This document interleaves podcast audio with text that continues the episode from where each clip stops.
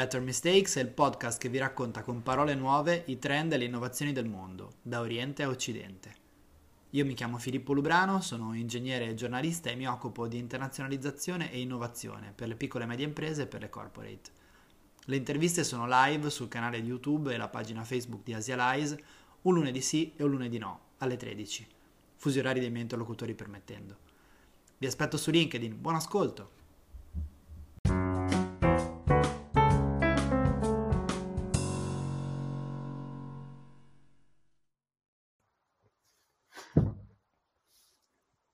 Buongiorno, buongiorno a tutti, benvenuti a una nuova puntata dei Better Mistakes di Asialize. Eh, oggi abbiamo un ospite espertissimo di Asia, eh, non solo per uno studio diciamo, sui libri, ma anche per un'esperienza di prima persona.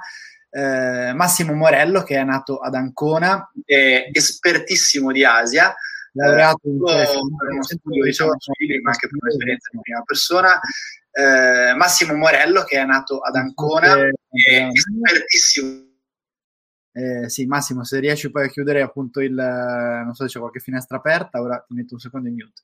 Eh, dicevo appunto, eh, Massimo che da circa 40 anni che si occupa di, di viaggi, di viaggiare, all'inizio principalmente diciamo andando per mare o sott'acqua, è stato inviato speciale poi redattore capo di Qui Touring eh, negli anni 80, poi responsabile di eh, Atlante, ha curato la progettazione, l'ideazione e la realizzazione di nuovi prodotti editoriali ed è stato anche consulente di ufficio stampa del Camel Trophy, eh, diciamo a fine del secolo scorso.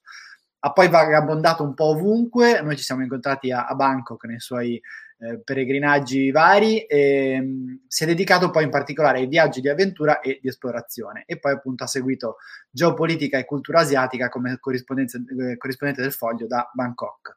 Il suo ultimo libro edito è eh, Burma Blue eh, per Rosenberg e Stelli e mm, benvenuto quindi a Better Mistakes Massimo. Grazie, mi sento molto un uomo dell'altro secolo, devo dire la verità. Mi hai fatto ripercorrere una vita, anzi molte vite. Comunque, sono qua ancora presente sul campo. Hai, hai, molto da dire anche su questo qua di secolo, questo te, te, lo, te lo, dico non solo per le nostre chiacchierate.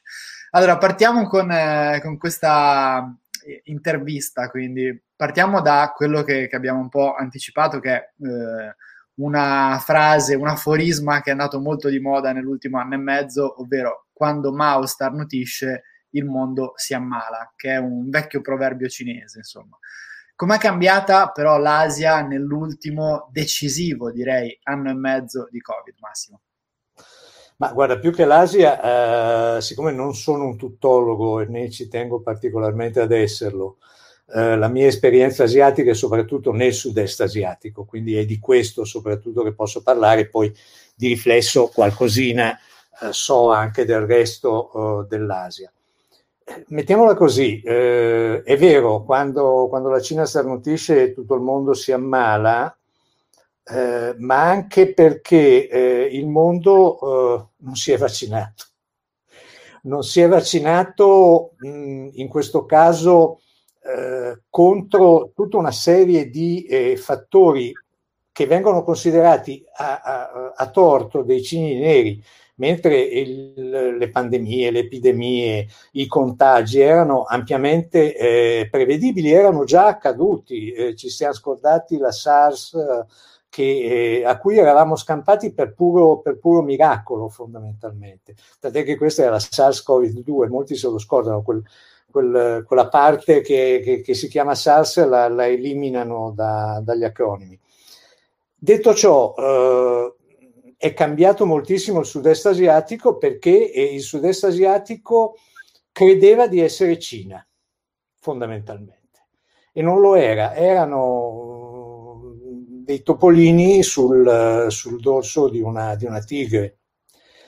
E nel momento in cui la tigre si è ammalata, la tigre poi ne è uscita e può stare benissimo da sola e per conto suo. I topolini da soli non, non ci possono mica stare. E con topolini intendo la Thailandia, la Birmania, la stessa Malaysia, in forma leggermente diversa l'Indonesia, le Filippine, ma si sono tutti ritrovati eh, dall'essere protagonisti di un nuovo secolo asiatico, anzi da essere coprotagonisti, però gli aveva preso la sindrome del protagonista anche a loro, a essere eh, totalmente spiazzati. Si sono ritrovati tra capo e il Covid che per loro sfortuna all'inizio non li ha colpiti e questo aveva rafforzato eh, in loro l'idea di una sorta quasi di superiorità asiatica o sud-est asiatica. Eh, è, è, importante sottolineare, per esempio, che l'ineffabile ministro della sanità thailandese, eh, durante la prima ondata del Covid, accusò eh, gli occidentali di essere untori, dicendo che gli occidentali erano sporchi, che gli occidentali non si lavavano, che gli occidentali per salutarsi si davano la mano anziché fare il guai e via dicendo. In parte, se vogliamo, ha ragione, perché poi gli occidentali che bazzicano la Thailandia non è che siano dei fenomeni da prendere ad esempio in molti casi, quindi per carità. Però in parte perché eh, c'era, questo, c'era e c'è questo, questo rinascente eh, orgoglio eh, asiatico, che l'orgoglio in sé è una cosa buona, quando poi diventa un senso di superiorità, e allora comincia a essere un tantino meno, eh, aggiungiamo che in questo momento in sud-est asiatico il Covid eh, si coniuga eh, o si miscela in maniera abbastanza tossica con una fortissima rinascita delle autocrazie, delle dittature. L'abbiamo visto in Birmania, che è il caso eh, più eclatante ma anche la Thailandia eh, non è messa benissimo in questo senso, cioè il governo, non dimentichiamoci che è comunque un governo nato da un golpe. Eh, le stesse Filippine, eh, nelle, elezioni del, nelle prossime elezioni si candida la figlia di Duterte, quindi questo giochino dinastico non è mai un grosso sintomo di democrazia.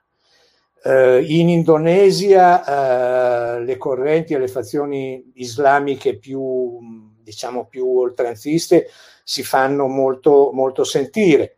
Quindi in, in, tutto il sud-est asiatico si sta creando una situazione abbastanza, abbastanza pericolosa uh, che porta poi o, o, viene declinata in diverse maniere. In Thailandia, per esempio, sta rinascendo questo mito che qui chiameremo della decrescita felice, che, eh, che, trae origine dalle dottrine o dalle idee politiche e sociali del, del precedente re, che parlava di una sorta di società, come possiamo dire, idilliaca, russoiana, da, da, in cui è, è bellissima una pubblicità eh, televisiva che è uscita fatta da una, da una compagnia assicurativa thailandese, ma attenzione, eh, in Thailandia, come in buona parte del sud-est asiatico, le grosse company sono coloro che controllano di fatto il, il, il potere.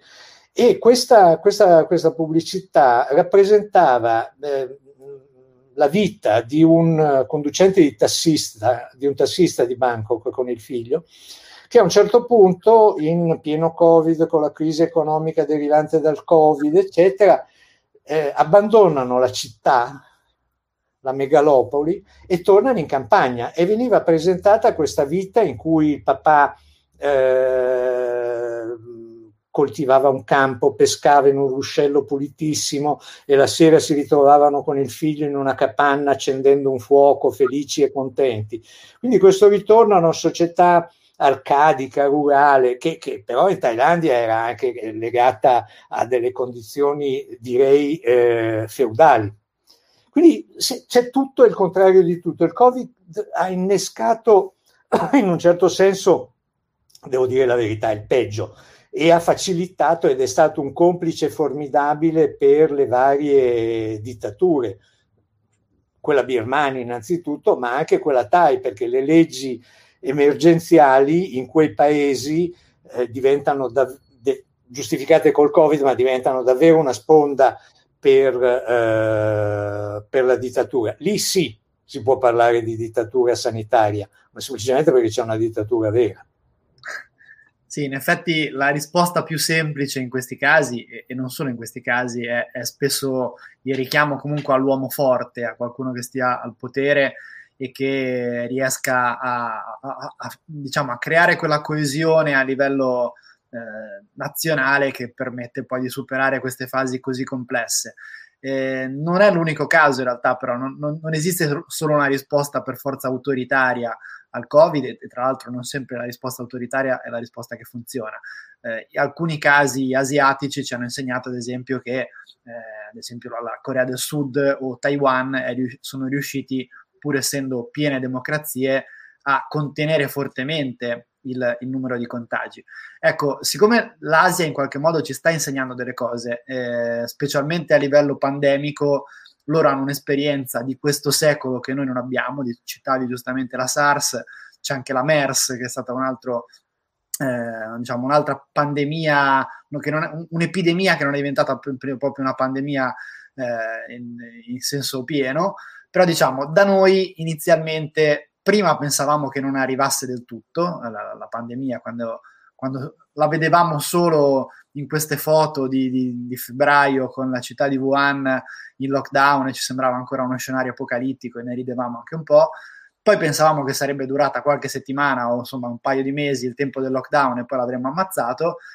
Poi, ci, poi abbiamo esteso questo orizzonte temporale all'anno, ora abbiamo capito che probabilmente è come dicono gli americani, here to stay il Covid, quindi che le previsioni pessimistiche di chi diceva che il nostro mondo sarebbe cambiato per sempre erano in realtà solo realismo.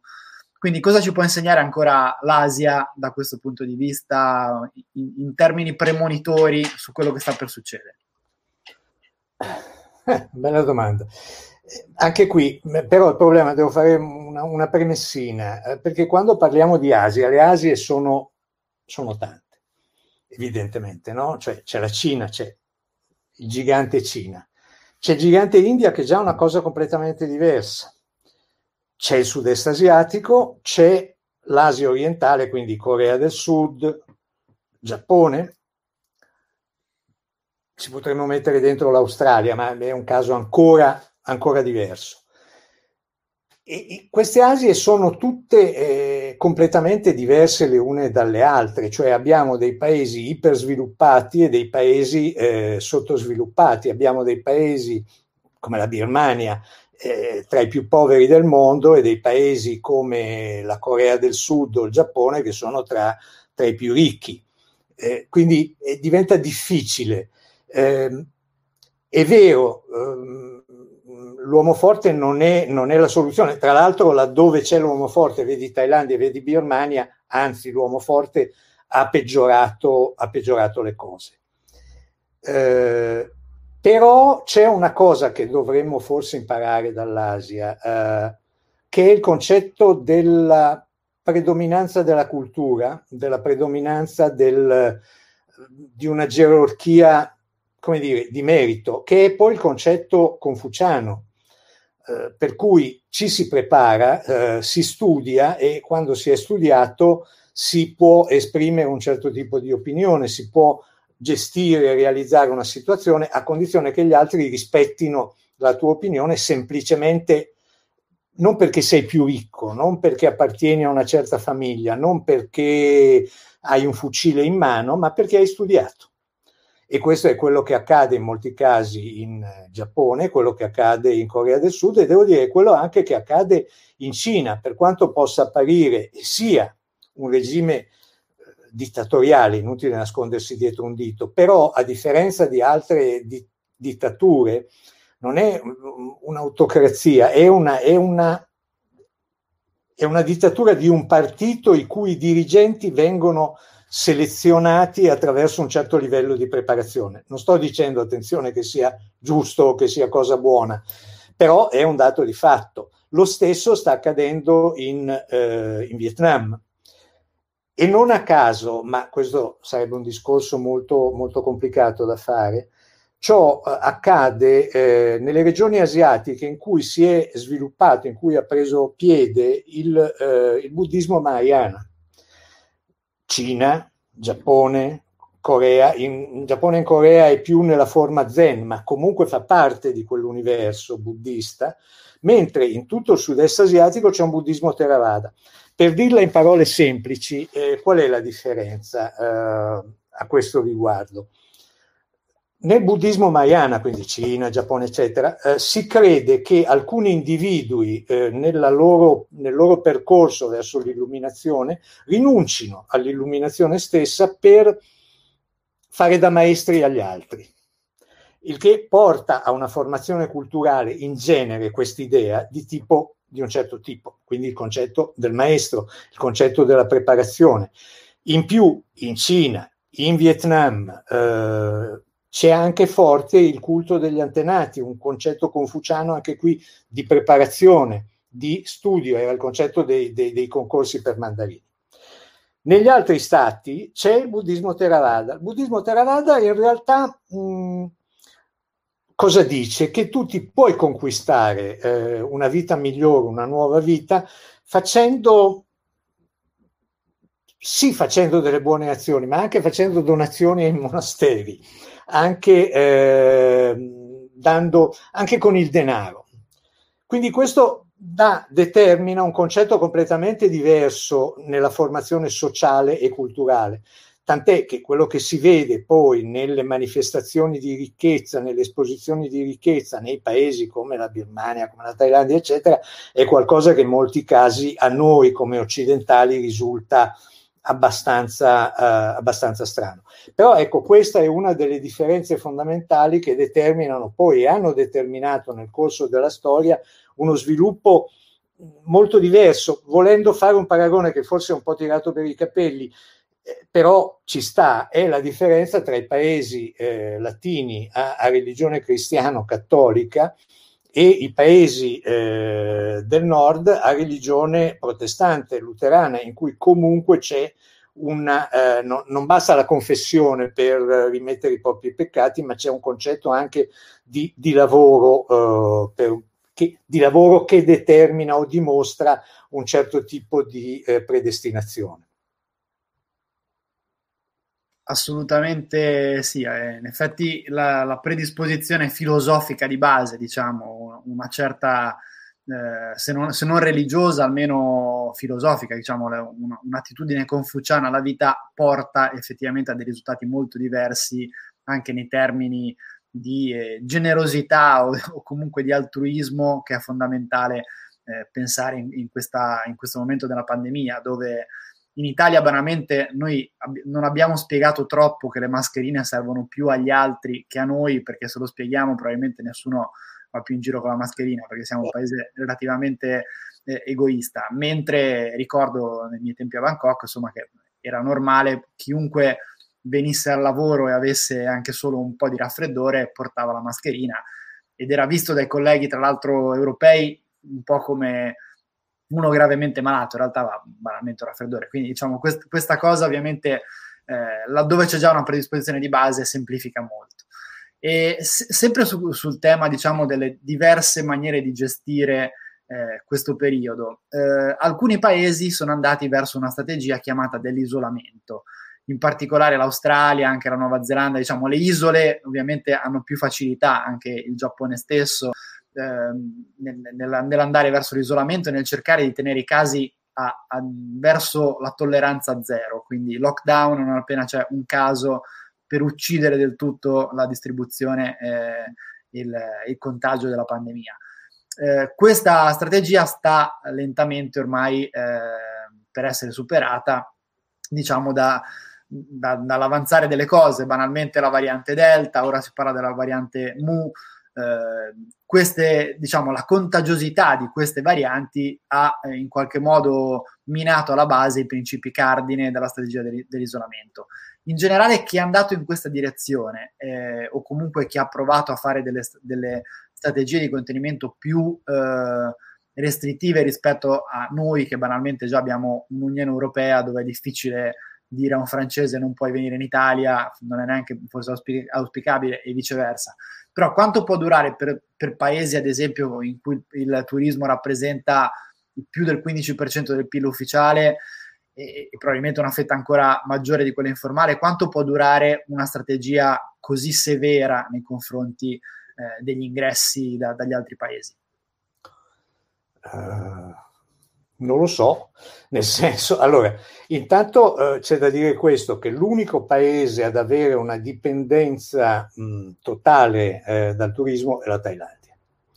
In Thailandia diciamo che tra diretto e indiretto il turismo rappresenta quasi il 30% del PIL. Non solo, mm, poi bisognerebbe considerare qual è l'importanza uh, della presenza di espatriati, cioè di residenti esteri che si stabiliscono in Thailandia uh, non per lavoro, perché le percentuali chi, degli espatriati per lavoro sono più o meno simili ovunque, ma i pensionati che vanno a vivere in Thailandia e queste persone eh, per la Thailandia sono, sono, fondamentali. Bisogna vedere, eh, appunto, come, come, dicevo prima, quanto la Thailandia decida di isolarsi, di tornare a un, a un regno del Siam eh, che sfugge alle influenze esterne, eh, che vive secondo dei propri canoni, dei propri concetti, eh, in una appunto società agricola, pastorale, con eh, i contadini che fanno i contadini e se ne stanno buoni, il che però è molto difficile francamente pensarlo, perché poi nel frattempo la società è cambiata, eh, la comunicazione è diventata pervasiva, però secondo me qualcuno che ci prova eh, c'è, e il turismo e l'influenza nefasta del, del, dello straniero eh, può essere pericolosa. Bisogna anche dire una cosa a onore del vero, perché altrimenti perdiamo di vista eh, la realtà, che comunque sia, eh, nonostante tutto ciò che ho detto finora, eh, a tutti gli effetti le, le, le, eh, la gravità del fenomeno in, in Asia è assolutamente imparagonabile a quello che è accaduto in, in Europa, cioè in Thailandia a oggi ci sono eh, 12.000 morti per Covid, in Italia siamo, mi sembra, 140.000. Eh, e le cifre, per quanto possano essere nascoste, non verificate, non verificabili, è chiaro che il controllo che c'è in Italia non è il controllo che c'è in Thailandia. Su questo non, non, non c'è un dubbio eh, alcuno, ma non può essere, ma le cifre non possiamo moltiplicarle per 10.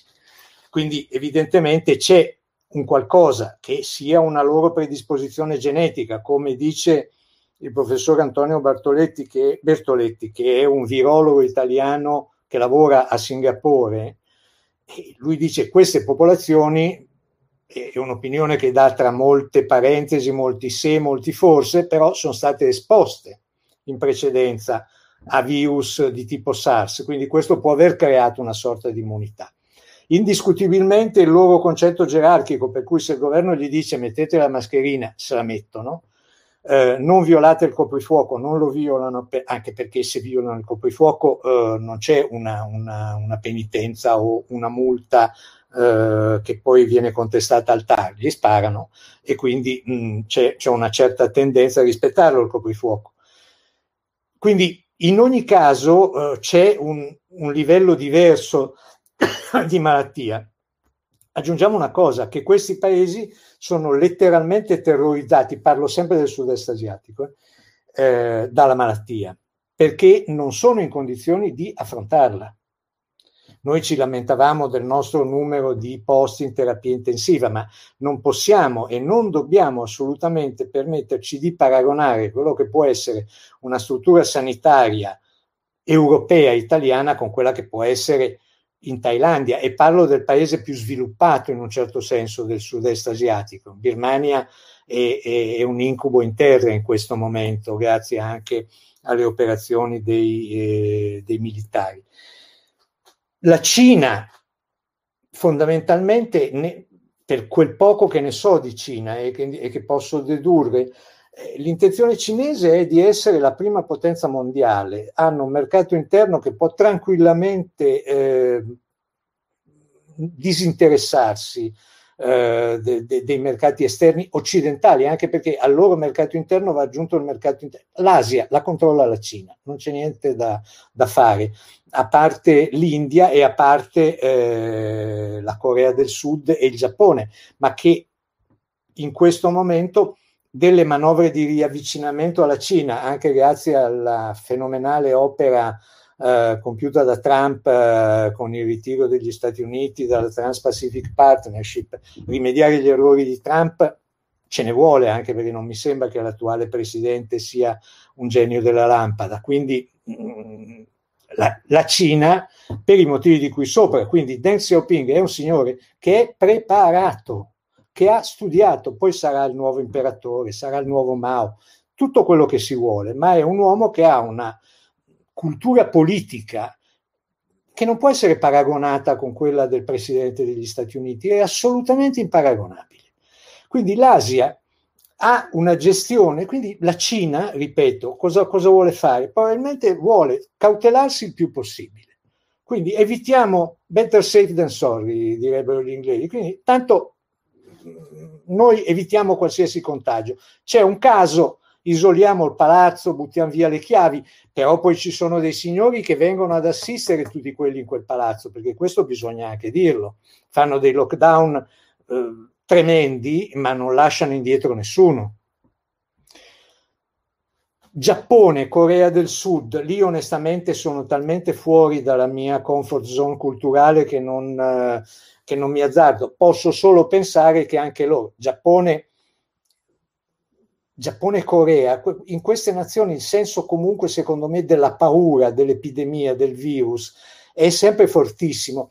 Basterebbe guardare in un certo senso, se ci pensate, i, i, i fumetti o i film eh, giapponesi e coreani, cioè l'idea del mostro, Godzilla. Eh, ecco, il Covid è Godzilla eh, è il nuovo Godzilla da cui devono proteggersi con ogni, con ogni, con ogni mezzo. Sono letteralmente terrorizzati eh, da questo, ma d'altra parte bastava girare per Tokyo o per Seoul pre-Covid e la gente con la mascherina c'era già, già, c'era già allora e, e se starnutivi ti guardavano male, ma non perché pensassero al Covid, perché comunque pensavano a qualsiasi forma possibile di, di contagio, quindi comunque si tenevano ben, ben lontani, così come non ti davano la mano tendenzialmente. Sì, nelle tue riunioni di lavoro probabilmente si sentivano obbligati a darti la mano, ma non so quanto gli facesse, gli facesse piacere.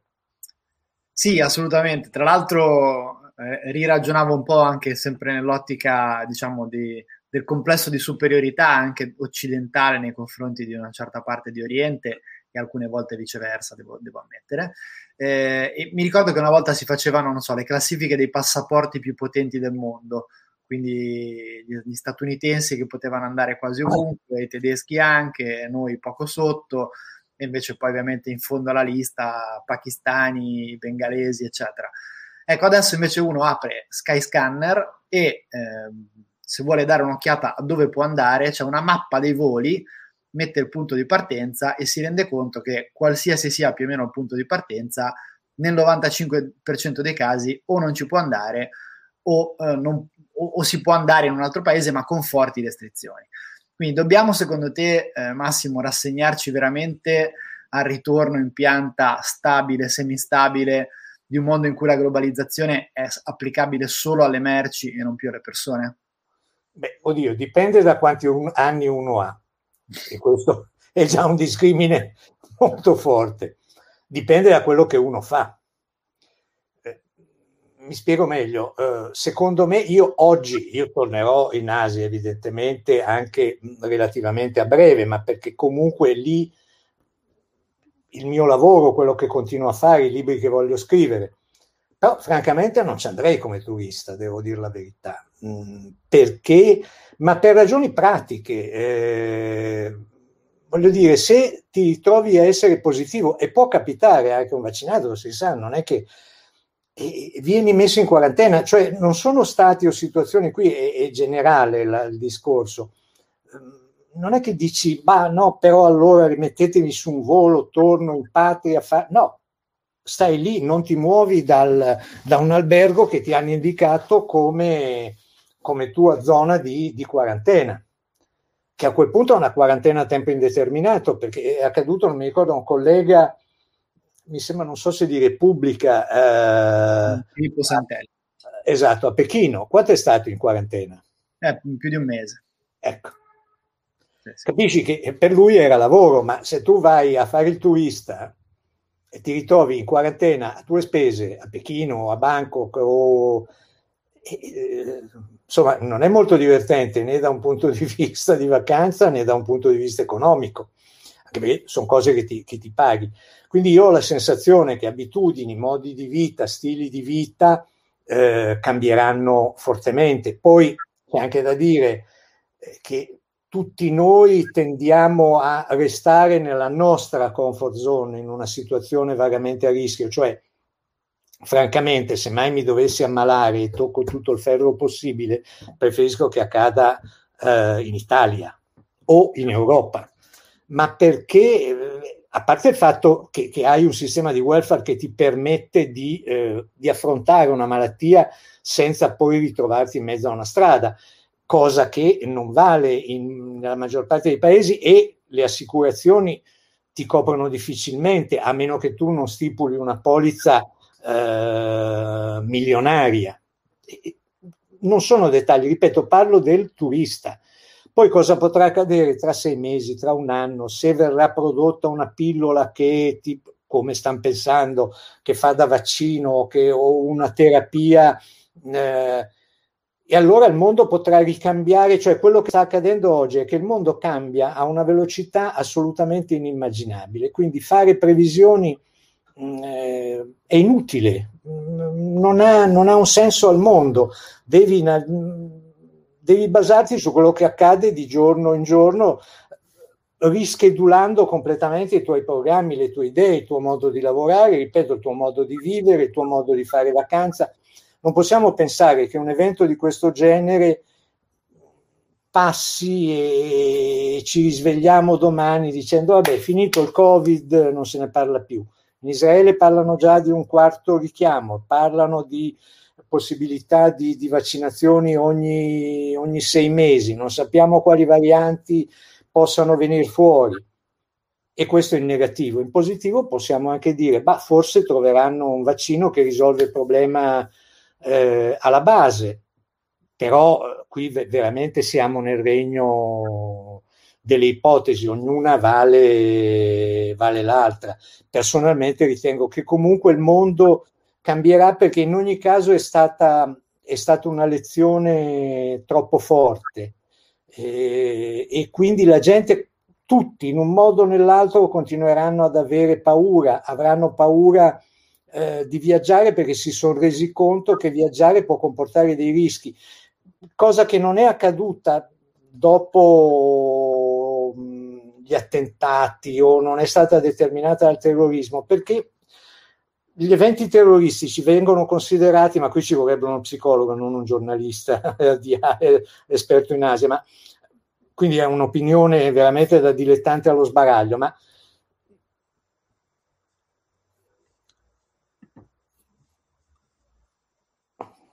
Ci sei ancora?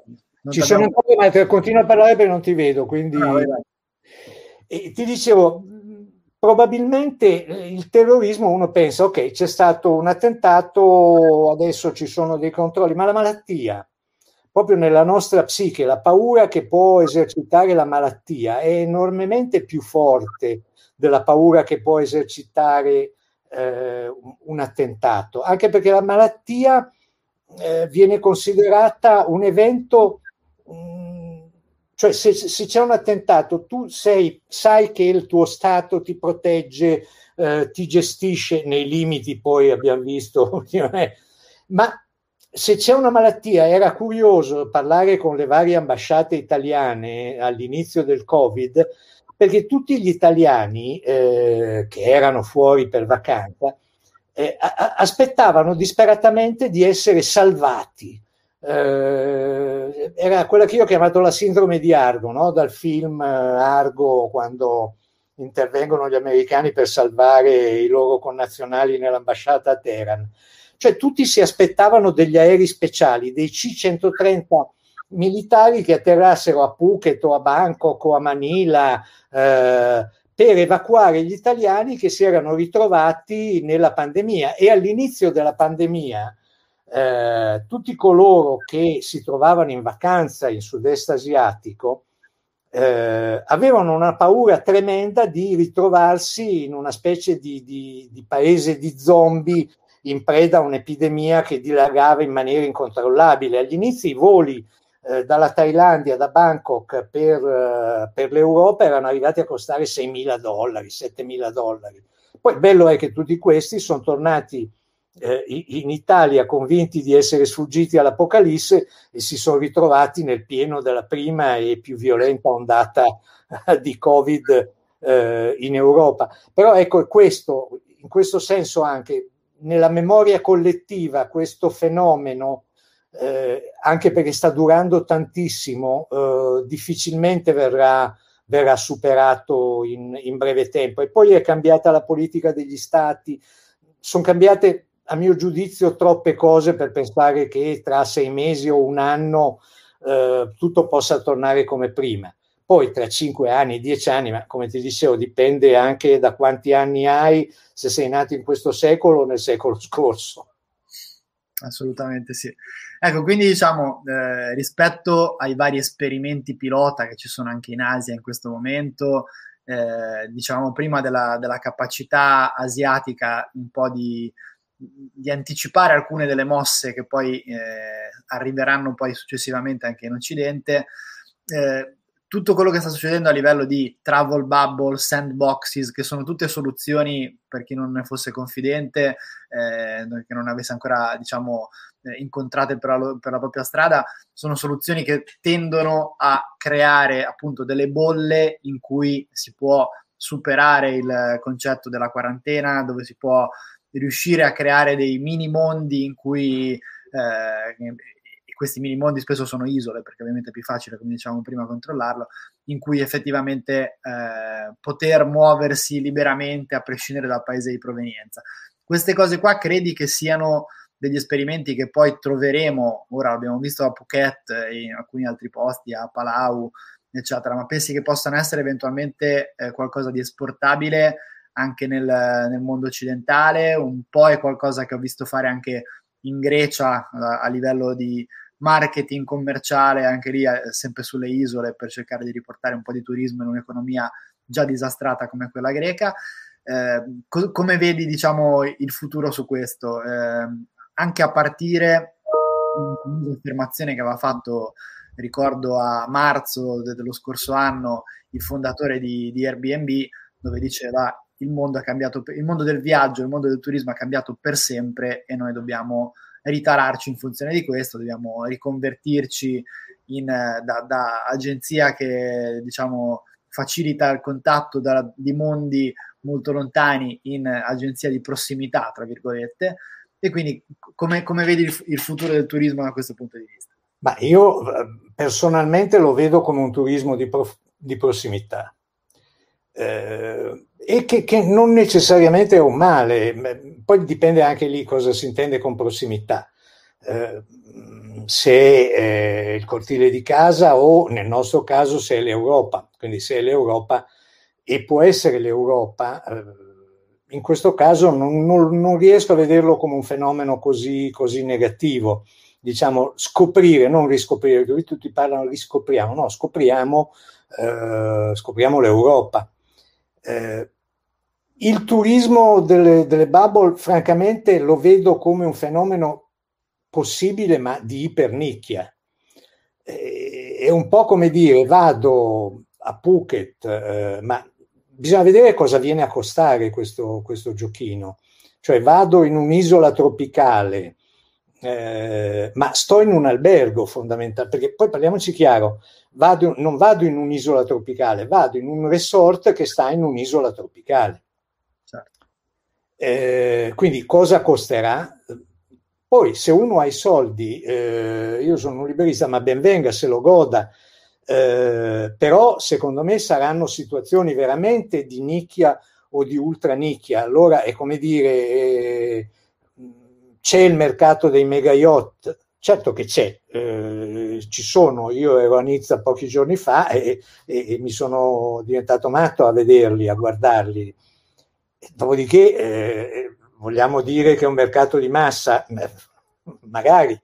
Quindi eh, le bubble saranno delle sorte di mega yacht su terra, come in un certo senso già accadeva con alberghi di iperlusso a 5 stelle, 6 stelle, ormai le stelle sono, sono, sono ben oltre le 5 e non c'è alcun riferimento. Eh, e quindi perfetto, sì, eh, vuoi spendere o puoi spendere tanto, vai, ma è, ripeto, un mercato di nicchia, anche perché, torno a dire, ed è capitato, è già capitato a Phuket, che una persona andata a Phuket con un volo covid-free, eh, tutti vaccinati, tutti controllati, tutti si sono fatti i tamponi un giorno dopo e c'era un positivo, quindi tutti eh, i fortunati in questo caso in quarantena. E allora a quel punto la bubble diventa, si restringe ulteriormente a una stanza, non è più un resort, ma diventa una stanza, bella che sia, di un resort. Quindi francamente non, per il momento, ripeto, non ci credo. Poi se troveranno la pillola, eh, se la Pfizer oltre alla pillola blu farà una pillola gialla anti-Covid, va benissimo, eh, cambierà tutto ulteriormente, quindi tutto quello che abbiamo detto mh, mm, appartirà a un repertorio superato ampiamente. Allo stato delle cose non, non riesco a vederlo, mentre riesco a vedere un turismo di prossimità, gli italiani quest'anno se ne sono stati in Italia o se ne sono andati in giro per l'Europa e parlando con amici, conoscenti, eccetera, sono stati tutti benissimo. Cioè non è che gli manca. Poi mi dirai, l'inverno però, allora l'inverno molti dovranno rinunciare al grande viaggio invernale, al grande tour invernale, ma magari scopriranno qualcos'altro. Eh, non ne ho idea onestamente devo dire che eh, Airbnb ha ragionato in prospettiva, cioè in questo momento le dichiarazioni, cos'era il CEO di Airbnb se non mi sbaglio, ha, ha fatto una prospettiva economica, a differenza di quello che lamentano molti operatori turistici o grandi operatori che si limitano a dire, oddio, dovete aiutarci perché la gente non va più in Thailandia, non va più ai Caraibi, e prendetene atto, ragionate in maniera diversa, perché non puoi pensare che a fronte di questo tutto possa continuare come prima o comunque qualcuno possa trovarti la soluzione.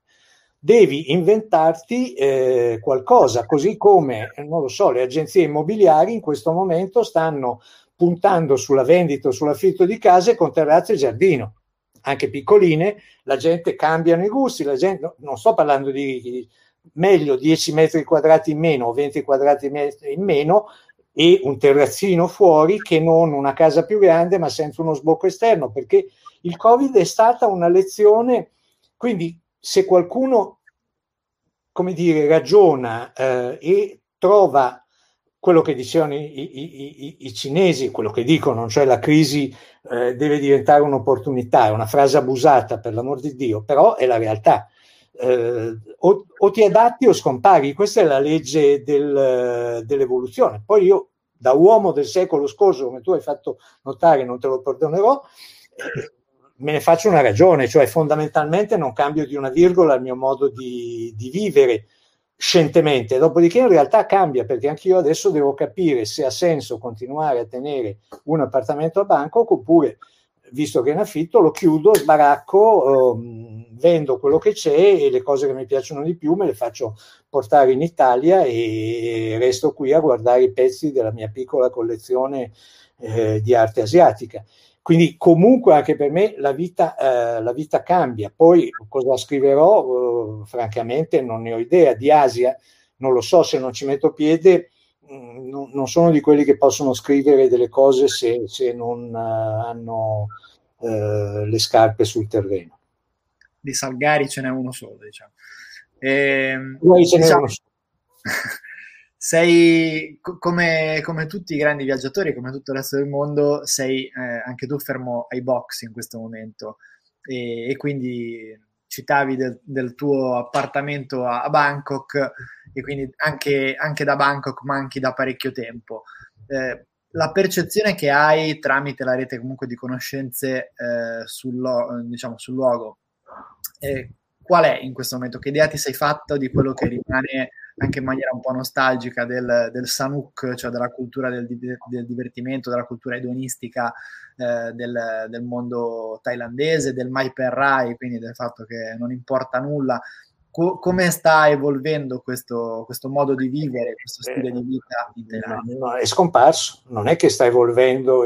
Poi, ancora una volta, quando o meno riprenderà un altro discorso, ma allo stato dell'arte è scomparso. Eh, allora, facciamo degli esempi banali eh, i supermercati, un, i negozi sono aperti fino alle 8, compresi i ristoranti. Quindi alle 8 devi aver finito di mangiare. Alle 9 e mezza c'è il coprifuoco con i soldati per strada.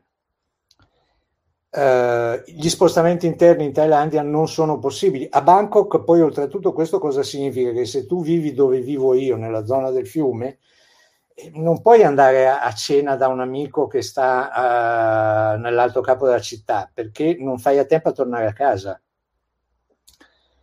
Um, quindi collegamenti eh, ridotti, eh, locali notturni chiusi, discoteche chiuse, sale massaggio chiusi, cioè tutto quello che era il Sanuk, la dolce vita o la vita peccaminosa, chiamala come vuoi, anche su questo ci sono molte, troppe leggende, è totalmente scomparso. Ma non solo quella, cioè i, i grandi centri commerciali, gli shopping mall, mi sembra stiano riaprendo adesso, erano chiusi fino a pochi giorni fa, ma comunque anche loro chiudono alle 8 o anche prima forse, adesso onestamente non lo so.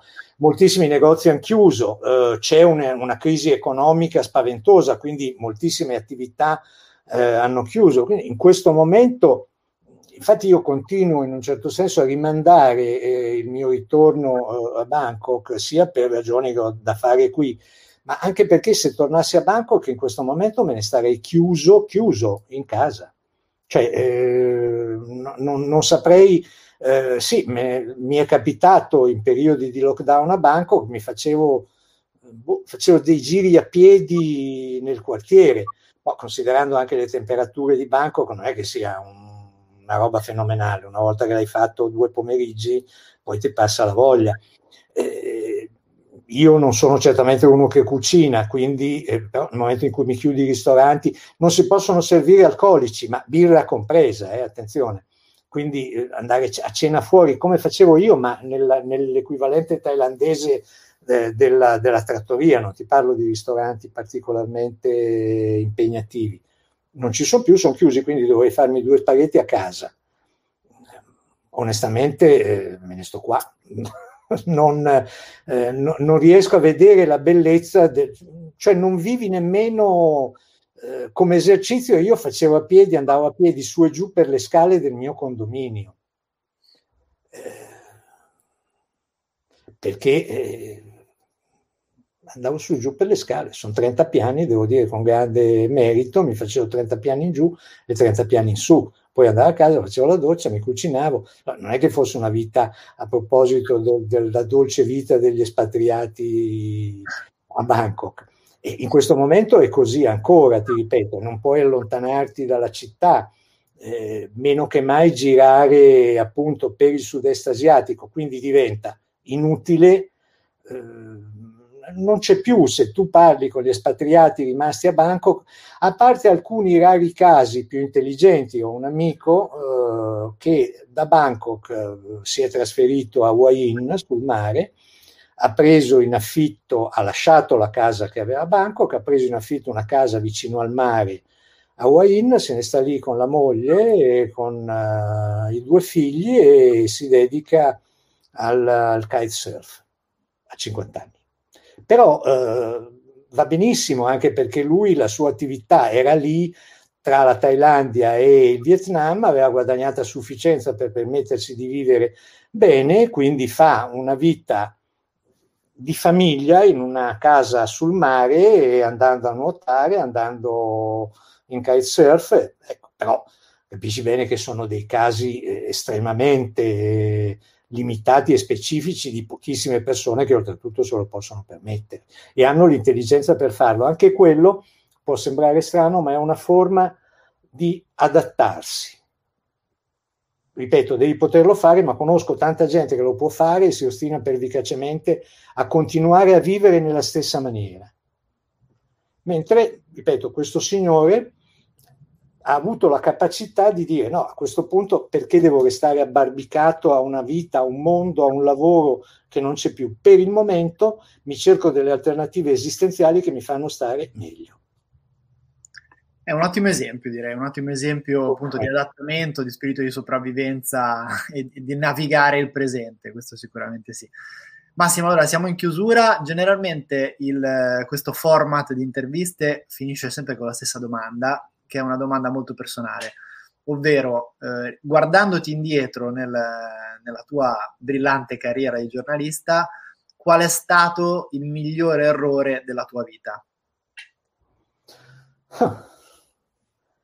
Il migliore errore della mia vita. Ma guardi, il migliore errore della mia vita è stato licenziarmi. Quando è successo?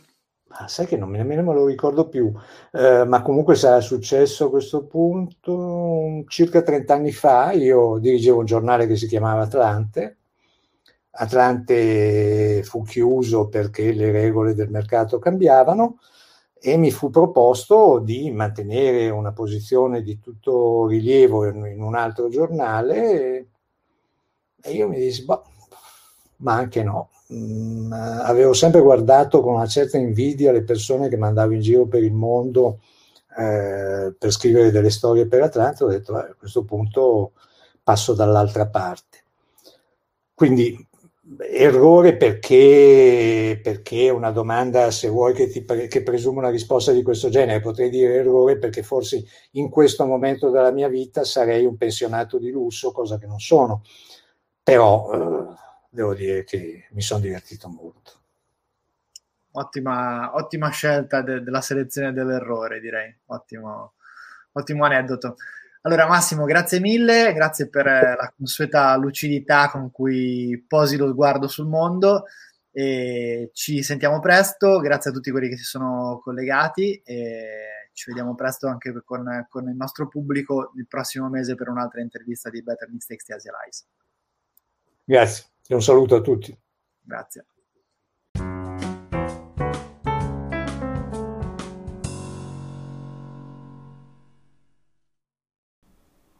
Grazie per aver seguito questo episodio del podcast. L'intervista è andata live sul canale YouTube e la pagina Facebook di Asia Lies. Se volete sapere di più su di me, invece, visitate il mio sito www.filippolubrano.it e aggiungetemi sui vari social, soprattutto su LinkedIn. Noi ci vediamo al prossimo errore, a patto che sia migliore del precedente.